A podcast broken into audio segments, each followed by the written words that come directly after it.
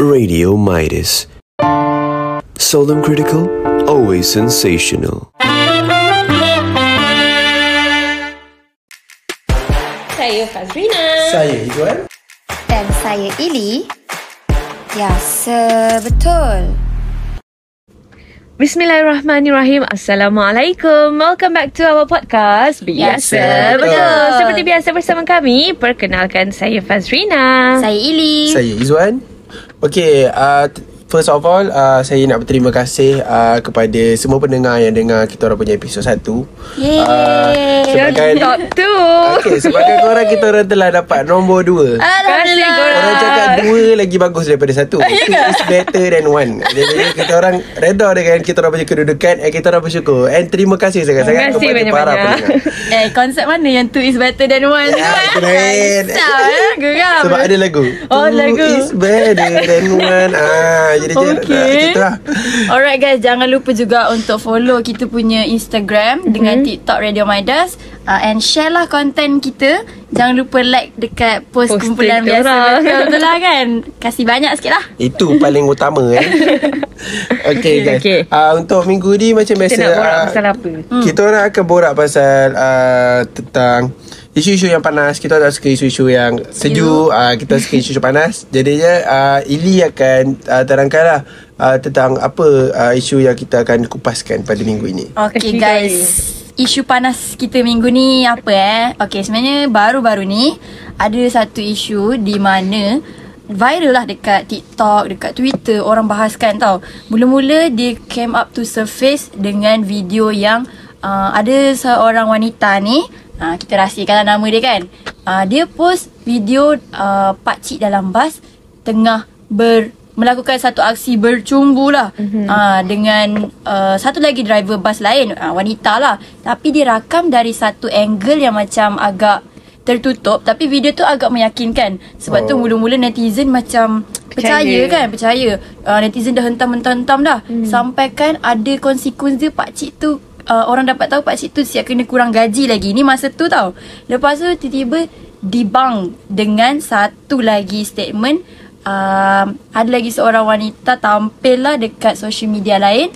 Dia kata ini fitnah. Menjawab lah uh, dekat wanita. Dekat social media mana tu? Lagi satu uh, Lagi satu ni dekat TikTok. Uh, sorry, dekat Twitter tak silap. Ah, dia kata menjawab lah perempuan tu kan. Ah, dekat akhirat. Oh ya, X, X sekarang X, lupa X, sorry. X, oh sorry X, Elon Musk. Okay, lepas tu video yang terbaru tu dia katalah uh, uh, bukan video terbaru, kenyataan terbaru tu dia kata saya dengan suami saya saksi kejadian. Oh. Uh, kita orang punya position lagi dekat dengan driver tu daripada perempuan rakam tu. Oh. Dia kata um, langsung tak ada aksi macam yang dikatakan tu lah. Sebenarnya pakcik tu tengah repair. Uh, Jadinya perempuan tu fitnah. Yes, dia tengah repair something tau. Uh, tak silap radio. Uh, uh, radio and masa tu tengah drive. Memang memang betul-betul diorang memang betul-betul position lagi dekat dengan driver tu. So, bila jadi macam ni, uh, perempuan tu uh, kena kecam balik lah. Terus hmm. dia deactivate account, terus dihilang. Tapi Uh, sekarang ni dia tengah usaha minta maaf Minta maaf kan oh. dah berkali-kali dah dia kata dia minta maaf. Tapi uh, pihak yang difitnah tu tetap nak teruskan saman. Sebab apa? Ada konsekuensi lain juga, iaitu diorang dah kena buang kerja dah pun. oh. Oh. Tengoklah kesan dia tu betapa ah. ni kan. Korang rasa macam mana? Apa P O V korang, pandangan korang tentang isu ni? Like okay. benda sekarang makin menjadi-jadi tau, fitnah kat social media mm. ni. hmm, Memang tak ada tapis. Kalau P O V aku lah kan, hmm. kalau aku, memang aku dapat rasakan yang fitnah zaman sekarang ni memang Memang banyak sangat. Mm-mm. Sampai ada satu part tu aku pernah kena fitnah. Mm-mm. Aku aku difitnah handsome. Aku eh. eh. Allah Akbar. ah, ah, Itu macam eh tak, sorry sorry saya biasa-biasa je gitu, ah. Okay. ah, Pada zaman pada zaman sekarang ah. oh. Memang pelik-pelik zaman sekarang ni. Kalau aku tak adalah orang fitnah sebab macam benda tu betul. oh. Cantik tu. Aduh. Just kidding. Dia lulu je. Kalau dia kena fitnah apa-apa. Tak ada.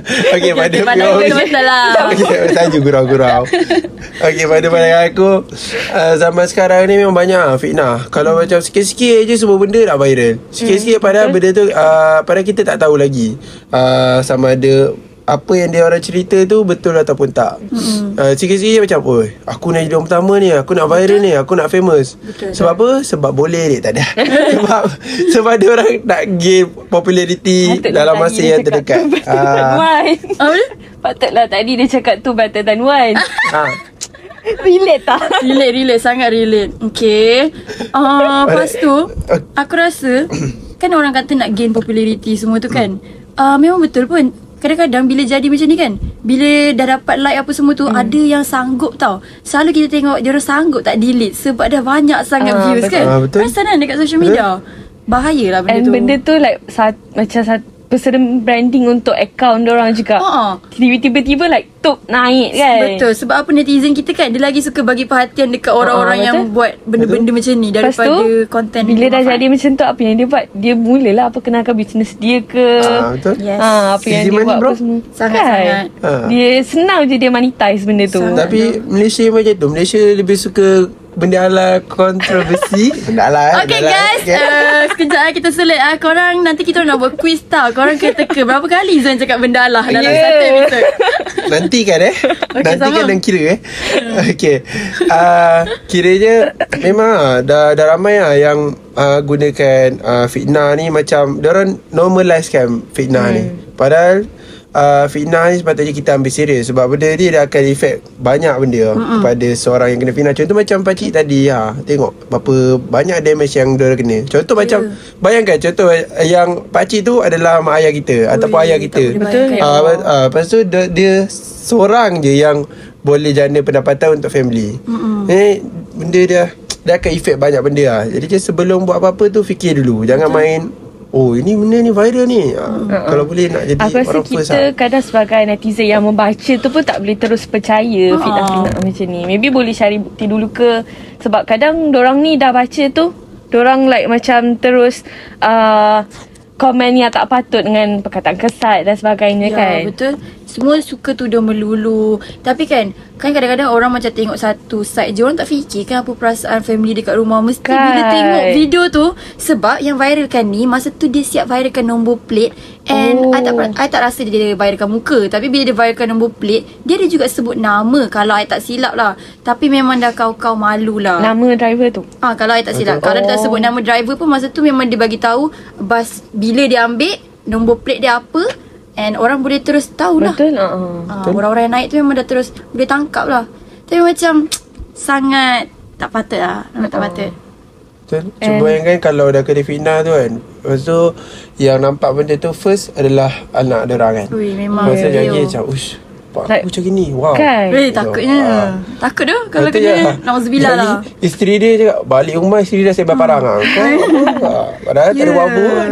uh. Sebab benda ni lah, akan lagi laju tau tersebar. Bila dah viral hmm. ni, orang kalau dari belakang pun kadang-kadang boleh cam someone tu. Betul? Lepas mulalah saudara mara bercakap hmm. apa semua. Betul. Itu baru apa, baru kena fitnah macam tu. Uh, kalau perempuan tu tak tampil, kalau macam perempuan yang apa yang memang nampak kejadian tu kan, uh-huh. yang dia backup pakcik uh-huh. tu, kalau dia dibuatnya dia tak ada social media ke apa, sampai kesudahlah pakcik tu tak dapat defend diri dia. Betul. Ha. See the consequence of hmm. fitnah dekat social media. Ni banyak ni. lagi kes. Tapi saya baik yang ni ada hero lah. Hero datang selamatkan. And sometimes yeah, kalau benda tu dah kena fitnah and uh, kebenaran dah reveal dah pun, uh-huh. dah prevail dah pun, tapi still macam ada yang eh betul ke dia ni betul, kan? Ya. Betul je. Memang tak betul semua orang tahu. Lah. Tak semua orang yeah. tahu tentang benda ala yang betul je. Ha. Tak, kalau I baca kat komen pun betul apa yang you cakap. Memang sampai sekarang pun orang still akan macam uh, bukanlah nak backup orang yang upload uh. ni, tapi bila tengok dari ni pun macam memang nampak macam something kan. Lah. Nampak real je. Even semua. orang dah, dah dah ada orang yang come out with the truth pun, orang still akan tak percaya. Dan lagi sekarang ni camera tricks, angle semua yeah. tu boleh buat macam-macam. Sangat-sangat. Dengan teknologi sekarang kan. Mm-hmm. Okay. So kalau macam tu, oh, sambil tu I rasa I, I boleh share jugalah. Benda macam ni dah pernah jadi dah dekat Malaysia dulu. Kes mm-hmm. yang lebih kurang sama, which is viral dekat media sosial. Tapi bila orang tahu sebenarnya fitnah, which is tahun lepas lah, uh, dua ribu dua puluh dua kan. uh, Ada satu kes di mana ada macam accident mm. and ada seorang perempuan ni, dia pergi rakam pakcik ni. Pakcik driver ni bawa lori lah, driver lori. Ini lori, ni hari tu bas kan, ni lori. uh, dia kata sambil dia rakam-rakam lah, dia kata ni orang ni mabuk lah apa semua. hmm. Lepas tu dalam video tu memang nampak lah pakcik tu macam tengah struggle. oh. uh, And bila kita dapat tahu sebenarnya pakcik tu bukan mabuk tau, dia tengah nazak. Allah, dia tengah Allah. berlawan dengan sakit dia yang masa tu Uh, sesak nafas. Ya Allah. Uh, I tak ingat apa nama penyakit, tapi memang sakit jantung, something like that lah kan. So bila dah jadi macam tu, bila dah viral tu, orang macam memang kali ni memang kau-kau lah perempuan tu kena. Sebab oh. bukan nak call tu, ambulance ke apa ke ah, yes, kan. Bila oh. dia tak call ambulance tu kan, pakcik tu meninggal dunia. Ya Allah. oh. Takziah lah. Sangat macam uh, kesan yang you dapat bila you terlalu mengejar ni, hmm, sampai betul, patutnya betul. situasi yeah. tu boleh diubah tau. Sebenarnya you boleh je tanya okey ke apa kan. Ni terus tau, terus record cakap uh, ni orang ni mabuk bla bla bla. Tengok apa Ada jadi. Ada aku orang-orang yang buat fitnah ni, dia memang pada macam selfish lah. Sangat. Hmm. Sangat-sangat selfish lah. Also terjadi banyak lah di kalangan artis. Like hmm. macam peminat hmm. fitnah artis. Lepas tu artis macam saya tak buat pun benda ni, buat uh, apa Pe, uh, minta maaf secara terbuka. Lepas tu mm-hmm. dia pun buat lah, which is benda ni pernah terjadi masa dekat Penang. okay. Ada seorang artis ni, Dia dia dah cakap elok, kata uh, tunggu kejap, kejap lagi saya datang ambil gambar. Tapi oh. peminat ni macam uh, dia dia dah tahu benda tu, tapi dia upload dekat social media dia, uh, sombong lah artis ni, bla bla bla bla bla bla. Lepas tu dia pun marah, artis tu pun marah. Lepas tu perempuan ni buat lah Uh, minta maaf secara terbuka pada Aha. muka. Dah pesuruh. Betul? Kadang-kadang orang sekarang ni tak ada common sense lah. Hmm, betul. Mm-mm. So macam korang sendirilah, ha. korang sendiri pernah tak berada dalam situasi yang pernah difitnah? Wah, eh. sama ada situasi kita ataupun situasi orang lah kan. yeah. Orang dekat ke apa. hmm. Kalau macam aku macam tu lah, yang first I difitnah yang tadi tu, yang handsome tadi tu. Lepas tu yang kedua ni tu fitnah eh fitnah. Itu fitnah ke memang uh, tak apalah. Aku rasa macam fitnah oh, sebab fitnah aku lah. rasa biasa-biasa macam oh, okay, okay. okay, humble-humble. Aku pun nak uh. cakap fitnah lah, tapi macam mungkin orang tu memang berita palsu ke uh. mungkin. Macam tak apalah, saya sedar diri. Gerak je. Kalau macam dia tak sedar diri. Okay, uh, contoh macam aku punya cerita tentang fitnah ni kan. Uh, aku ada kembar. Kau ada okay. kembar? Fazrina baru tahu. Dia baru tahu. Guys, Fazrina dah, dah nak akhir sem ni, dia baru tahu eh Izwan ada kembar. Saya sebenarnya Shout ada kembar. Shout out kembar Izwan. Ah, saya sebenarnya ada kembar. Hai Izlan. Kembar saya sama bayang saya. Betul nama dia Izlan. Oh. Betul nama dia Khairul Izlan. Saya Khairul Izlan. Oh, dia sebiji mah. Macam nama kembar. Mana dia sekarang? Ada kat rumah. Eh, nanti P M tepi ya. Kita ah, dia. Tepi. Tapi tu lah, saya dia jenis kembar yang memang seiras. Tapi Alright. saya tak suka. Saya pula hmm. Tapi aku tak suka. Tapi aku tak suka uh, Dia lah uh, kalau semua benda sama dengan dia, aku memang tak suka lah. uh-huh. So aku ni more pada macam aku kena ada identiti aku sendiri. Aku okay, tak boleh lah. nak share-share identiti orang eh. oh, Tapi nak share fitnah pasal dia kan sekarang. ah, ah. Nak share cerita fitnah pasal dia. Okay, okay cerita dia cerdik. Masa tu dah jenam mm-hmm. budak-budak kan. So yang paling kesian dia, dia dengan member. mm-hmm. Dia dengan member seorang kan, member aku lah. uh, Dia pergi Uh, si member ni dia pergi geledah beg satu beg budak perempuan ni. okay. Lepas tu sekejap lagi dia jumpa lah uh, Dia jumpa lah tuala wanita dekat dalam beg tu. And then dia pergi campak. oh. Campak dia cakap, dia nampak macam geli macam, eh tuala wanita. Biasanya budak-budak Budak eh, kan tuala wanita campak gitu. Lepas tu budak tu dah betul dah masuk lah. uh, dah, dah tiba-tiba je uh, yang tuala wanita dia tu dah dekat tepi tangga gitu kan. Lepas tu eh, dia pun malu lah. Dia pun dah malu lah. Lepas tu budak tu nangis-nangis. Lepas tu dia pergi ngadu kat cikgu. uh-uh. Lepas tu nak dijadikan cerita, uh-uh. esok je tiba-tiba kembar aku yang kena panggil lah. Padahal bukan dia yang buat. Tapi kembar aku sebenarnya ada dekat, dia teman. Dia teman, teman je. je Tapi yang buatnya orang lain. oh. Lepas tu sekejap lagi disebabkan perempuan tu main tuduh je. Dia cakap, oh kembar aku buat kan. Tak pasal-pasal member keluar dengan satu lempangan. Kesiannya.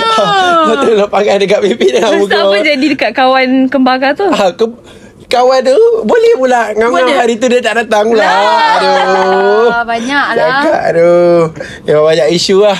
Lepas tu kesian lah kat kembar aku kan. Lepas tu hmm. dia nak naik-naik atas je, pergi kelar lagi-lagi. Lepas tu aku gaduh-gaduh dengan perempuan tu. Cakap aku pun gaduh, cakap aku pun rokok. Aku macam oh, okay. Faham? Kau saksi je lah. Aku macam oh, betul lah ni. Betul ni. Kena fitnah ni. Kena fitnah ni. Fitnah ni boleh bermula dari umur berapa-berapa. Walaupun dia dapat kecil. Tapi kena lempang tu. Kena lempang. Kena lempang tu. Free je lempang. Syahili sendiri ada tak? Kalau I ah, Kalau I sebenarnya I pernah je kena fitnah yang cantik. Eh Tengok Tengok saya fitnah. Tak, yang tu bukan Yang tu bukan fitnah. Dia cakap tadi itu betul diri dia. Okay, ni kita kat ni. Kalau kena fitnah ni sebenarnya I pernah je I tak buat something tu, tapi I dapat tahu ada orang pergi someone lah cakap dekat someone else. Yang contoh eh, hmm. dia baru terserempak eh. Lepas tu dia kata dekat kawan-kawan dia, oh tadi Ili jeling aku. Lepas tu lah. Ya. Dan benda tu I tak buat, tapi lama lah untuk I tahu benda ni kan. Lepas tu dia selalu macam cakap uh, like kiranya apa action I, tapi benda tu tak wujud pun. Benda tu hmm. semua dalam otak dia je. Dia create, dia sebarkan dekat orang. Yang macam oh, tadi Ili ni uh, tarik muka lah, Ili ni macam tak tak ni pun tak itu. So bila I dapat tahu, I terkejut hmm. sebab I tahu I tak buat benda tu. Ah, I tak seorang Ili baik doh, dia tak buat tak macam tu. Lah, tapi macam I tak. Ili dah tarik muka yang boy. Dia tarik muka sampai senyum masalah dia. Tu ha, masalah dia. Sampai gelak. Ha, sampai gelak, sampai nak pagi gigi dia tarik muka. Jangan gitu. Eh, kurang ajar gigi. Ah, tapi betul lah.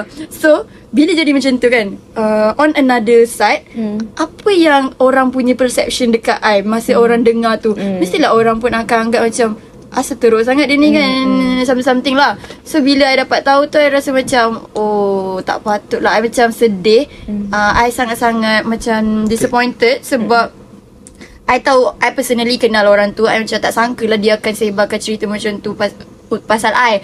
I tak tahu apa masalah dia, apa beef yang you ada dengan I. Lah marah kan.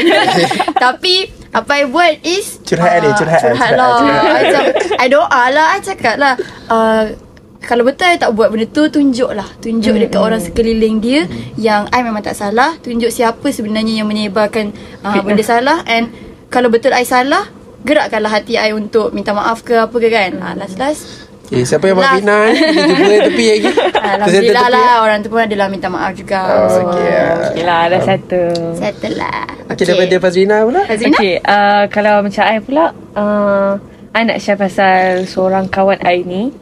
Dia masa tu dia tengah going through with divorce punya case lah. Okay. Lepas tu masa tu uh, dia baru kahwin like few months, and dia dah dapat tahu yang lelaki tu tak tak berapa baik lah. Ah, bukan untuk so, dia lah. Uh. Hmm, so uh, dia pun dah minta cerai. Lepas tu hmm. lelaki tu tak nak bagi. Okay. And what they did, bukan lelaki tu je but the whole family sangatlah toxic, which is they They buat uh, uh, fake account kat Facebook. oh. And then kawan uh, add friend dengan friend list kawan I tu.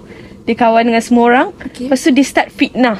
Fitnah dekat Wah. feed, dekat ajak story. Ajak kroni lah, ajak kroni lah. oh, Macam oi jom jom fitnah ni jom jom kita. uh, Tapi dia dia kawan je dulu, baru the audience boleh nampak dekat oh. feed dia dengan story dia kan. uh-huh. uh, So dia start lah fitnah, aibkan. Uh, bukan perempuan tu je, tapi the the family of the perempuan pun macam dia fitnah lah, itu ini, itu ini. Lepas tu uh, kawan I punya kawan uh, cakap lah, eh aku ada nampak uh, seorang ni dia datang add friend dengan aku, tapi dia mention nama kau, dia fitnah okay. pasal kau, dia aibkan kau apa semua. Is that your husband? oh. So macam kesian gila dekat kawan I tu. Dia dah mental health dia pun dah oh. dah kesian sangat masa yeah, tu. Yeah, dia yeah. going through the the benda tu pun benda lah. benda lah. benda lah divorce tu pun I think a year plus jugalah. Oh. Sebab um, uh, family lelaki tu diorang keep on uh, bukan ada kat social media je, even dek, depan orang depan ah depan-depan pun diorang macam sebarkan fitnah juga. Oh. So bagi I macam perempuan tu dah minta dengan cara yang baik, baik. lepaskan aku, tapi diorang still nak sebarkan fitnah ah. dengan cara macam ni. Tak patut lah sebenarnya. Betul kira je dia nak nampak lelaki tu baik je lah. Ha? Tak baik? Bukan, maksud dia dah nampak lelaki tu tak baik, so tak baik dia minta dia cerai. oh. Eh, lelaki tu tak nak lepaskan dia. uh-huh. So inilah yang orang selalu terlepas pandang. Bukanlah terlepas pandang, tapi orang sengaja buat-buat tak tahu efek Uh, fitnah ni dekat mental health orang yang kena kan, fitnah tu. Kesian tau. Ingat senang ke nak handle uh, sakitnya, nak damage control yang Betul. nak kena cakap kat semua orang bukan macam ni, bukan Betul. macam ni. penat weh, kena ulang-ulang. Ya yeah. Macam eh kau buat ni ke? Eh ha. tak tak okay. Aku tak handsome macam okay. Dah lah.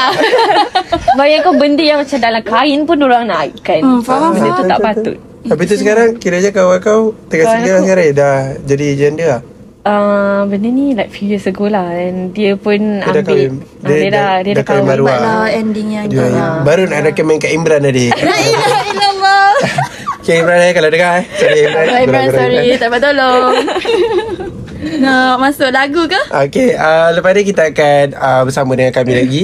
uh, Kita orang akan uh, beritakan tentang lagu Iqalmos, iaitu uh, Zaman Fitnah. Okay, korang boleh dengar. Dengarkan.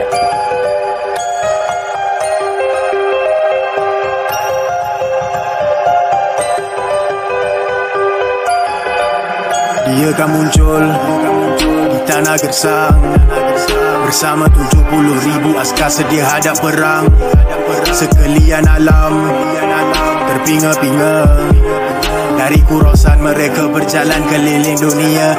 Hey, terbit mentari bukan terbit yang biasa. Tanah kering kontang kemarau panjang alam yang binasa. Hey, kita lemah longlai, dia tu raja penipu. Bila dia keluar kurung dan ikanlah isteri dan anak perempuanmu. Terbulan dadamu, masih ada iman, masa sedang berjalan, apa yang kau bekalkan. Hey, terbulan dadamu, tanya siapa kita, tujuan di dunia, siapa sang pencipta. Hey, ini zaman fitnah, ini zaman fitnah, ini zaman fitnah. Ini zaman fitnah, ini zaman fitnah, ini zaman fitnah. Ini zaman fitnah, ini zaman fitnah. Ini zaman fitnah, ini zaman fitnah. Ini zaman fitnah, ini zaman fitnah. Ini zaman fitnah, ini zaman fitnah, ini zaman fitnah, ini zaman fitnah. Ini zaman fitnah, ini zaman fitnah. Ini zaman fitnah, ini zaman fitnah. Ada seorang pemuda yang sangat beriman, dia tak gentar berani mati syahid dan sedia berlawan. Lalu keluar dari persembunyian, mahu menentang walau dipesan jangan. Lalu pergi menghadap orang yang mengaku dirinya tu Tuhan. Badannya dibelah, terbelah ke kiri dan kanan, terkulai badan layu, tak lagi bernyawa lalu dihidupkan. Baik kau mengaku, aku ini Tuhan. Hey, kaulah dajjal, makin ku yakin kaulah dajjal. Pesan oleh utusan yang terawal, terbulan dadamu, masih ada iman, masa sedang berjalan, apa yang kau bekalkan. Hey, terbulan dadamu, tanya siapa kita, tujuan di dunia, siapa sang pencipta. Hey, ini zaman fitnah, ini zaman fitnah, ini zaman fitnah. Ini zaman fitnah, ini zaman fitnah, ini zaman fitnah. Ini zaman fitnah, ini zaman fitnah. Ini zaman fitnah, ini zaman fitnah. Ini zaman fitnah, ini zaman fitnah. Ini zaman fitnah, ini zaman fitnah, ini zaman fitnah, ini zaman fitnah. Ini zaman fitnah, ini zaman fitnah. Ini zaman fitnah, ini zaman fitnah, ini zaman fitnah.